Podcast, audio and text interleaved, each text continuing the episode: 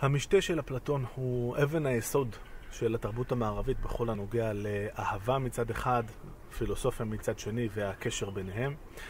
אמ, ולפני שנדבר על זה, לי חשוב לומר קודם כל שאני לא חושב שבאמת אפשר לדבר על אהבה. כשאתה אוהב אישה אה, בהתחלה, אתה חושב שפיצחת את כל העניין, רק צריך לצטט כמה שירים, אה, שירי פופ אה, פה ושם, ואולי לכתוב איזה שיר או שניים מפרי עטך, ובייסיקלי בזה פיצחנו את העניין. אבל אז אתה הופך לאבא. ואז יש לך את הילדה שמבקשת שתשים לה את היד על הבטן כדי שהיא תוכל לישון, או שהבן שלך שם את הפרצוף שלו כאן בשקע הזה בין הצוואר לכתף.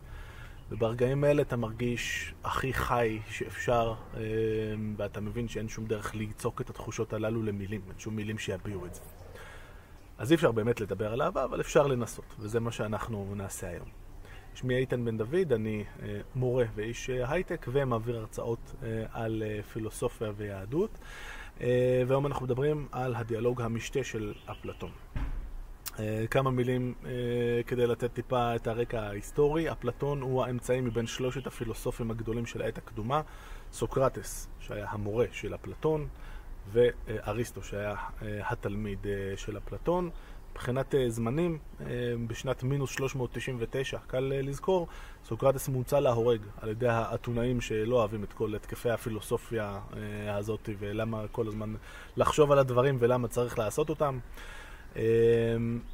אפלטון אה, לוקח אה, לו כמובן הרבה זמן אה, לצאת מההלם, אבל הוא עושה את זה בסוף, ואת הפילוסופיה שלו, אם סוקרטס לא העלה שום דבר על הכתב, אפלטון כן מעלה את הפילוסופיה שלו על, על הכתב, אבל בצורה מאוד מעניינת. הוא בוחר לעשות את זה בצורה של דיאלוגים. זאת אומרת, כל פעם הוא מתאר איזושהי סצנה, נפגשו א', ב' וג', רוב הזמן, בייחוד עד לתקופה האחרונה יחסית, או האחרונה של, של כתיבתו, אחד הגיבורים והגיבור העיקרי יהיה סוקרטס, ודנים על איזשהו, דנים באיזשהו נושא, אה, וסוקרטס אה, תמיד מצליח אה, לקחת את הנושא לאיזשהו כיוון לא צפוי ולהגיע לתובנות שמפתיעות את בני שיחו. וגם כאן במשתה יש לנו סיפור כזה של דיאלוג ושל דרמה. המעמד הדרמטי הוא זה שחוגגים.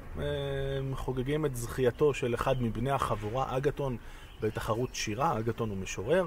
אנחנו אה, נכנסים לסצנה, כשזה היום השני בעצם לחגיגות, אה, נפגשים, כולם מסובים, אה, שזה אומר בעצם לשכב על חצי מיטה, חצי כורסה כזאת ולאכול בכיף ולשתות, וצריך להעביר איכשהו את חובת השתייה בנעימים, ומציע מי שמציע שכל אחד מהנוכחים יישא שיר תהילה לארוס, האל שאחראי על האהבה. ההצעה מתקבלת בהתלהבות, וראשון הדוברים הוא פיידרוס. ופיידרוס מתחיל אה, כשהוא אומר שארוס הוא אחד האלים הכי עתיקים. וכמה שהוא עתיק, ככה הוא גם עוזר לנו אה, ומרעיף עלינו טובות. למה? כאן צריך לרגע לעצור ולתת עוד טיפה רקע על תופעה מאוד חשובה בחברה האתונאית אה, שבה מדובר. תופעה של חניכה. בינתיים זה נשמע ממש בסדר. חניכה של נערים צעירים על ידי גברים בוגרים אה, מהם, שהם מכניסים אותם אל תוך החברה הגבוהה ומלמדים אותם את כל הדברים שגבר צריך לדעת וכן הלאה. עד עכשיו נשמע נהדר. צריך לציין אה, שבדרך כלל היה מדובר במערכת יחסים שבה גם החונך מרוויח משהו, ומה שהוא היה מרוויח היה אה, חסדים אה, מיניים מצידו של החניך, שבדרך כלל היה באזור גיל 12-13, הגיל האידיאלי למעוניינים הוא גיל נביטת הזקן. הגברים מהצד השני היו באזור נניח גיל 40, פחות או יותר בדרך כלל. לנו זה נראה מזעזע, האנשים האלה נכנסים היום לכלא, אבל בואו נשאל לרגע את השיפוט ונזרום עם העניין. בכל מקרה, אומר לנו פיידרוס, שימו לב, מה קורה כשאהוב נמצא הגבר הבוגר נמצא עם האהוב שלו, הוא רוצה למצוא חן בעיניו. הוא לא רוצה להתפדח, הוא לא רוצה שהחניך, האהוב, יחשוב עליו דברים רעים, ולכן הוא יעשה את כל מה שהוא רק יכול לעשות כדי לזכות בהערכה ובכבוד מצד הבן אדם השני. ואז בעצם יש לנו בדיוק את מה שאנחנו רוצים לעשות. כי ערך היסוד, האתוס המרכזי ביוון העתיקה, היה העניין של הצטיינות. להיות בן אדם שמצטיין בכל המעלות, יש ארבע מעלות אה, עיקריות, שהן אה, חוכמה, אומץ, אה, יישוב הדעת או מתינות וחסידות, מה שנקרא, בתרגום המקובל, שזה לדעת איך להתנהל עם האלים. אז אם אני רוצה להצטיין, נורא טוב שיש את האהוב שלי שכאילו נמצא לידי ואני נורא רוצה לו אה, להתפדח לידו. ולכן בעצם אה, ארוס, הארוס גורם לנו אה, לעשות בדיוק את מה שאנחנו, מה שהיינו רוצים כשליטים שכל החברה תהיה. חבורה של אנשים שכל אחד מהם מנסה להצטיין. אגב, זה לא מובן מאליו שלהצטיין זה הערך העיקרי של התקופה. אה, בואו ניקח את רומא העתיקה למשל. אה, שם הערך המרכזי, אה, ניתן לומר במשך שנים רבות, היה כוח. אם הגעת לכוח אז הכל בסדר, אם הגעת לעמדה שמאפשרת לך שלטון בכוח הזרוע אז הכל בסדר. מעניין פחות איזה, עד כמה אתה בן אדם חכם. יותר מעניין עד כמה אתה בן אדם חזק. היוונים חשבו קצת אחרת. אז פיידרוס אומר, קחו למשל ותחשבו מה יקרה כשמדובר יהיה בצבא, למשל. כל איש אשר אוהב ויתגלה במעשה חרפה שהוא עושה, או שנעשה לו מידי חברו מחמת רפיון ידו, הרי בראות אותו אביו בכך, או בראות אותו חבריו וכל אדם אחר, לא יכאב איש זה כגודל הכאב שיכאב בראות אותו אהובו. והוא הדבר שאנחנו רואים גם באהוב, בושה יתרה יתבייש מפני אוהביו שעה שיראה בחרפתו. ולו נמצאה אפוא תחבולת מה, שיקומו מדינה או חיל צבא, שאין בהם אלא אוהבים ואהוביהם, הרי ימנעו אזרחיה של מדינה כזאת מכל מעשי חרפה, ויתאבו להתכבד איש בעיני רעהו, עד שלא תתואר מדינה טובה מזו. ואנשי צבא כאלה, אפילו מועטים הם, שעה שיילחמו שכם אחד, ודאי ינצחו. אם לומר את הדבר בפה מלא, את כל העולם כולו. כאיש אשר אוהב, ודאי יעדיף שכל שאר בני האדם יראו עוזב את המערכה, ומשליך את כלי זינו, ובלבד שלא יראינו בכך אהובו. וכדי למנוע זאת, יבחר למות מיתות מרובות. אגב, כשאפלטון בהמשך ישרטט את הדמות של המדינה האידיאלית, אה, אידיאלית מאוד, זאת אומרת שזה רק אה, מין תרגיל מחשבתי, אחד הטריקים אה, שהוא ישתמש בהם יהיה זה שכל אנשי הצבא בעצם יהוו משפחה אחת גדולה. גם הנשים, אגב, יש להם מעמד שווה לזה של הגברים, לפחות בשדה הקרב, לפי אפלטון בעתיד. אז זה, מש... זה רעיון שילווה את אפלטון גם בהמשך. אוקיי, נחמד ודי משכנע. פיידרוס מסיים ועולה לדבר פאוסניאס, שהוא איש דקדוק, איש לשון. והוא אכן מדקדק ואומר, תשמעו, יש שני ארוסים בעצם, זה לא ארוס אחד, יש שניים. ארוס אחד שאוהב את היפה, וארוס אחר שאוהב את המגונה. כמו למשל ללכת יותר על הקטע הפיזי, אוקיי? להעדיף את הגוף על פני הנפש, להעדיף אהוב רק בגלל שהוא יפה, או אה, לאהוב אה, נשים. אוקיי, לאהוב נשים זה פשוט לא כל כך... אה, כאילו זה נחמד וצריך את זה. אה, צריך את זה כמובן כדי להתרבות, אבל זה לא העניין, כי המין הגברי הוא המין היותר אה, יפה והיותר אה, חזק, ולכן אהבה אמיתית ונכונה צריכה להיות אהבה של גבר לגבר. אה, לפי פאוסניאס אה, כמובן. אוקיי, אנחנו אומרים אה, בסדר. אז בעצם הארוס אה, הוא טוב, אבל רק בתנאי. הוא טוב בתנאי שאוהבים את האדם הנכון ובדרך אה, נכונה.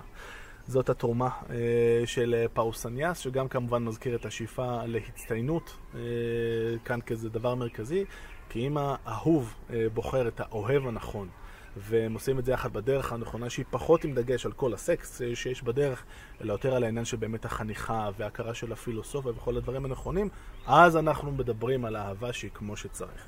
אוקיי, זה מרגיע גם אותנו במאה ה-21 שעדיין מאוד מוטרדים מהסיפור של הנערים האתונאים ומקווים בשבילם שהם פגשו כמה שיותר אנשים באמת מהסוג שפאוסניאס מדבר עליו. הבא בתור הוא, הבא בתור הוא אריק סימחוס, אריק סימחוס, שהוא אה, רופא. והוא אומר, אה, רבותיי, הארוס אה, הוא לא דבר ששייך ונמצא רק בנשמות של האתונאים. הוא נמצא בעצם גם בגוף, והוא נמצא בכל בעלי החיים, ובעצם בכל הקיים. כי הרופא המעולה, למשל, כשהוא מנסה לרפא בן אדם, אז הוא קודם כל מנסה להביא לידי הרמוניה של הגוף, אוקיי? לעשות את האיזונים הנדרשים, זה אחד העקרונות אה, ברפואה היוונית העתיקה וגם בימינו, אני מניח שהרפואה הסינית, מהמאוד מעט שאני יודע עליה, גם מדברת הרבה על ההרמוניה. ומה מוביל להרמוניה יותר מאהבה, אוקיי? להביא לאהבה בין היסודות השונים זה מה שיביא לתיאום ולהרמוניה ביניהם. תסתכלו למשל על הכוכבים. הכוכבים מבחינת היוונים, בגלל שהם נעים, אוקיי? אז ברור שהם חיים, כי הרי חיים מאופיינים בתנועה. אבן לא זזה, לכן היא לא חיה, אבל כל הדברים החיים כן זזים. ואז כמובן שהכוכבים אה, חיים, ולא רק שהם חיים, אתם רואים את התנועות המושלמות שלהם בשמיים, ולכן, כן, גם הכוכבים וכל הקוסמוס כולו, כולו מונע בעצם בסופו של דבר מאהבה. הבא בתור הוא אריסטופנס, שהוא מחזאי. אגב, הוא לא סתם מחזאי, הוא אה, מחזאי שכתב בזמנו אה, מחזה שצחק מאוד על אה, סוקרטס, אה, ומאוד הלעיג עליו, אה, כבן אדם שכל הזמן אה, מביט למעלה בכוכבים, אבל הוא לא שם לב שהוא נופל אה, לבור. אגב, כל האנשים פה הם אנשים אמיתיים, אם, אה, אם, זה, אם זה לא היה ברור אה, למישהו. וסוקרטס, אגב, אה, אפלטון מעיד עליו שהוא לא נעלב מהסיפור הזה בכלל, להפך, הוא היה שם בשורה הראשונה במחזה וצחק בקול הכי רם מכולם. בכל מקרה, אריסטופנס אומר לנו שאם היינו מבינים עד כמה ארוס הוא תותח, היינו מקימים בשבילו את המקדשים הכי גדולים. למה? וכאן הוא מספר סיפור. צריך לזכור, א', הסיפור הזה הוא כמובן מושם בפי אריסטופנס, שהוא מחזאי, אבל בואו בוא לא נשכח מי באמת כותב את הסיפור הזה, שהוא אפלטון. ובכן, בראשית העולם, כמו שבוודאי כולם יודעים, בני האדם לא נראו כמו שהם היו.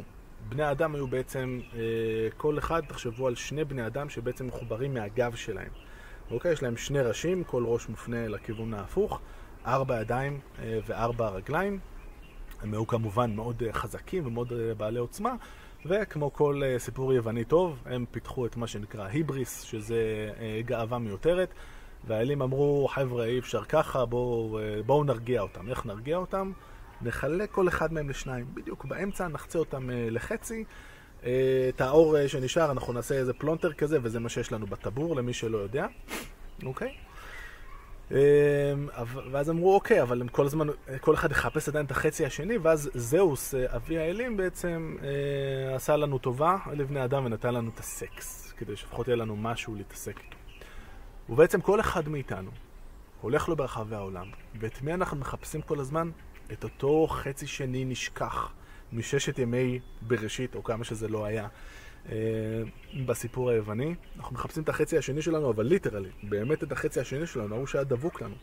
ואלה מאיתנו אה, שהייתה דבוקה לנו נקבה בצד השני, אנחנו נהיה אוהבי נשים, שכמו שאמרנו זה לא, big, אה, זה לא מציאה גדולה.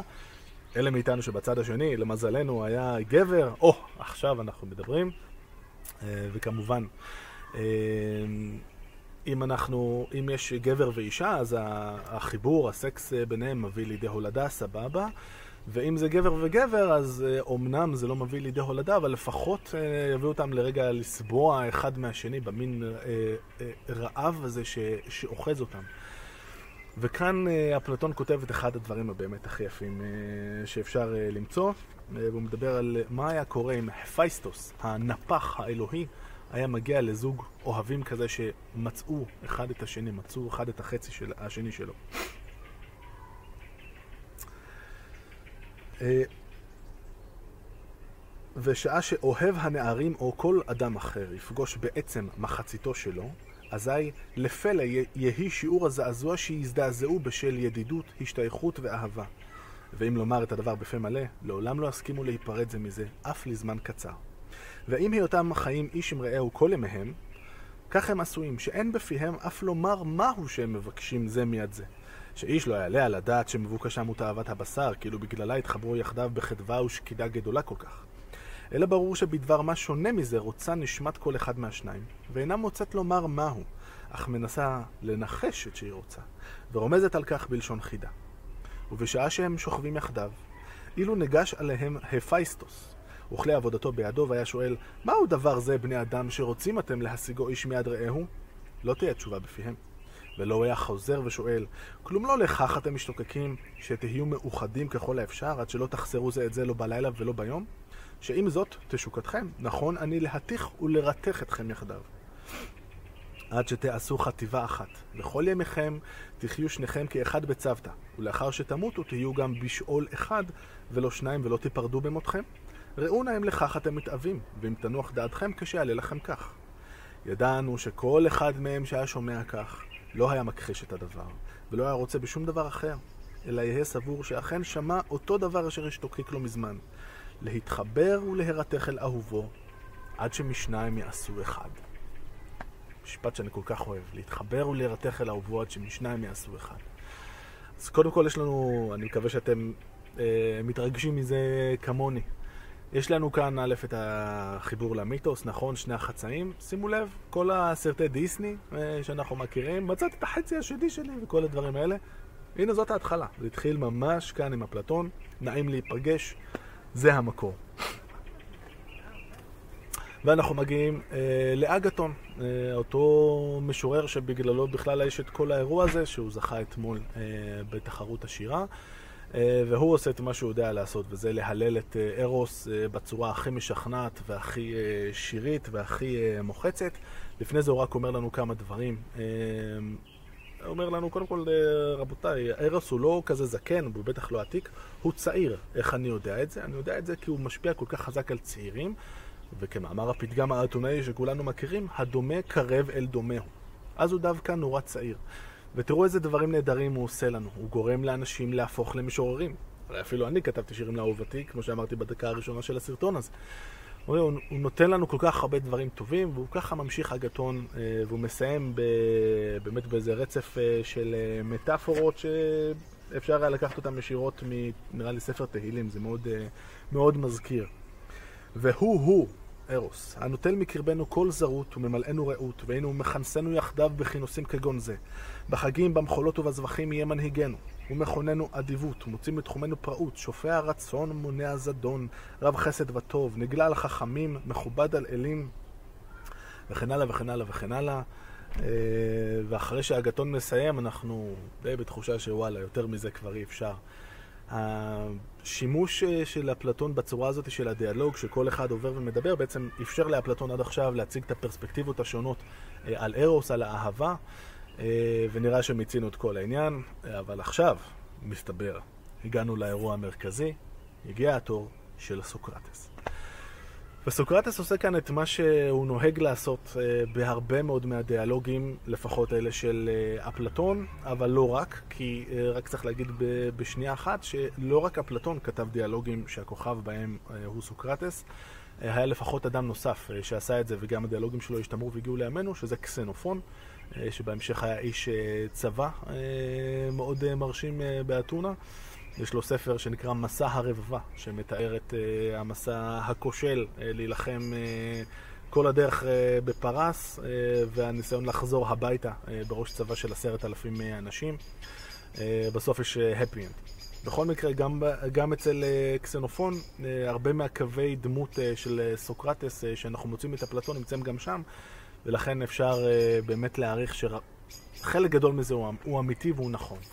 סוקרטס מתחיל בהצטנעות מדומה, תראו, אני באמת לא יודע שום דבר יותר מדי, אבל בואו נתחיל עם סדרת שאלות, כי זה מה שסוקרטס יודע לעשות הכי טוב. לתפוס בן אדם ולקרוע אותו בשאלות עד שהבן אדם הזה מבין ומודה שמה שהוא חשב קודם שהוא יודע, אז הוא לא יודע. אה, ומבחינת סוקרטס זאת התחלה טובה, כי אמנם גם סוקרטס אין לו מושג, לפחות זה מה שהוא אומר, אבל קודם כל זה שהצלחנו לזרוק מעלינו את התפיסות המוטעות, אנחנו מודים שאנחנו לא יודעים, לפחות עכשיו אנחנו במקום שאנחנו יכולים לחפש, כי אנחנו יודעים שאנחנו לא יודעים. אנחנו גם נראה את זה עוד רגע בהמשך. אנחנו מבינים שאנחנו רוצים להשיג איזושהי ידיעה. אוקיי, אז עכשיו, כשהשתחררתי מהאשליה שאני יודע, אני יכול להתחיל לחפש, ולחפש את החוכמה שאני משתוקק אליה.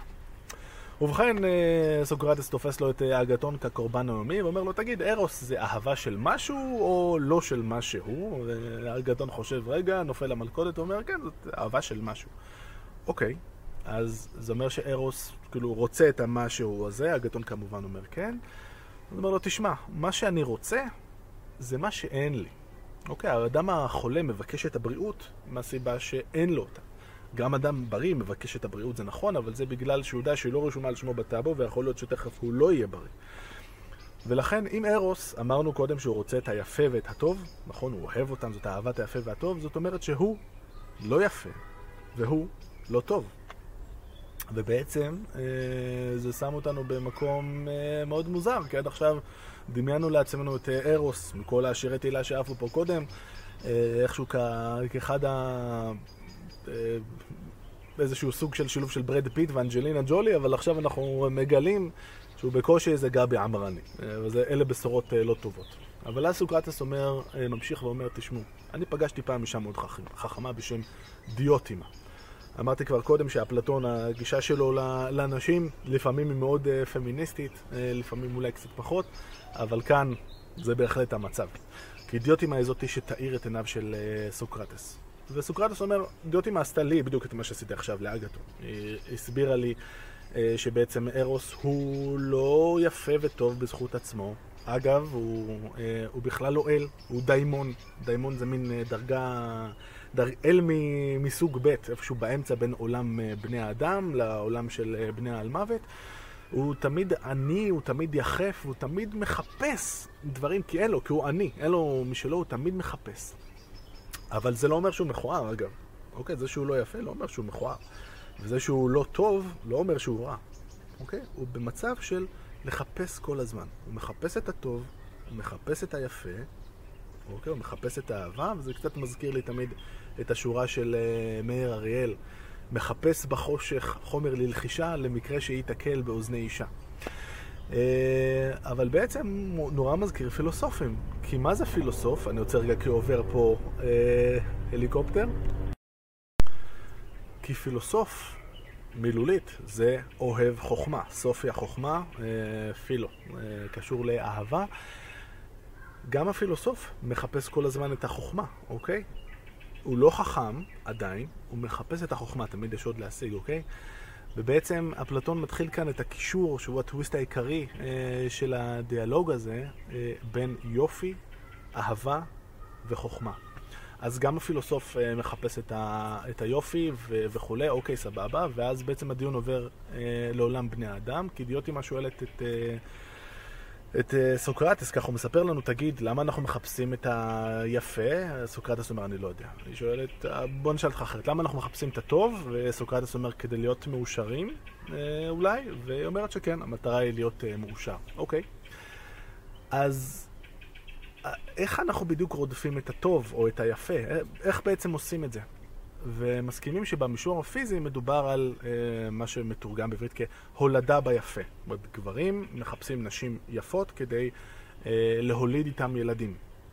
למה? כי במידה רבה זאת הדרך שלנו לנצח את המוות. אוקיי? אנחנו יוצרים ילדים יפים. אה, היופי הוא כמובן אה, עדיפות, נכון? וככה אנחנו מתגברים על, ה, על העובדה המצערת שאנחנו נמות יום אחד, כי במובן מסוים, כולנו מכירים את זה, אנחנו נמשיך לחיות דרך או באמצעות הצאצאים שלנו. אז אה, דיוטיום אומרת, נכון, זה נחמד, אבל יש משהו יותר טוב מזה. לא צאצאים של הגוף, אלא צאצאים רוחניים. למה הכוונה? למשל, בואו נח... בוא ניקח מחוקק, שמצליח ליצור איזושהי מערכת חוקים שמדינה אה, או עיר תוכל לחיות לפיהם ולחיות חיים צודקים והגונים. זה משהו שילווה את העיר הזאת שנים קדימה, ואולי לנצח. למשל סולון, המחוקק אה, שסידר את החוקה של אתונה, אנחנו עדיין מכירים אותו היום, יותר מ-2500 שנה אחרי שהוא מת. במידה מסוימת, הבן אדם הגיע למצב של חיי נצח. בזכות הפעילות המחשבתית שלו, בממד הרוחני של הפעילות הזאת. וזה משהו ש... שהם מסכימים שהוא אפילו עדיף. ויש אה, איזה ציטוט אה, נחמד אה, של דיוטימה כאן.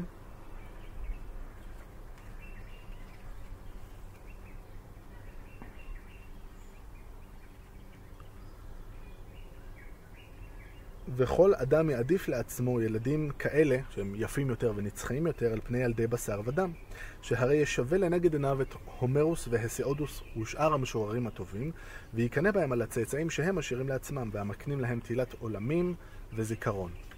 יפה, אז אנחנו מבינים שבעצם עיסוק אה, בנושאים האלה של הרוח הוא גם כן אה, משהו שאנחנו מאוד אה, רוצים וצריכים לשאוף לו. אוקיי, אז איך עושים את זה?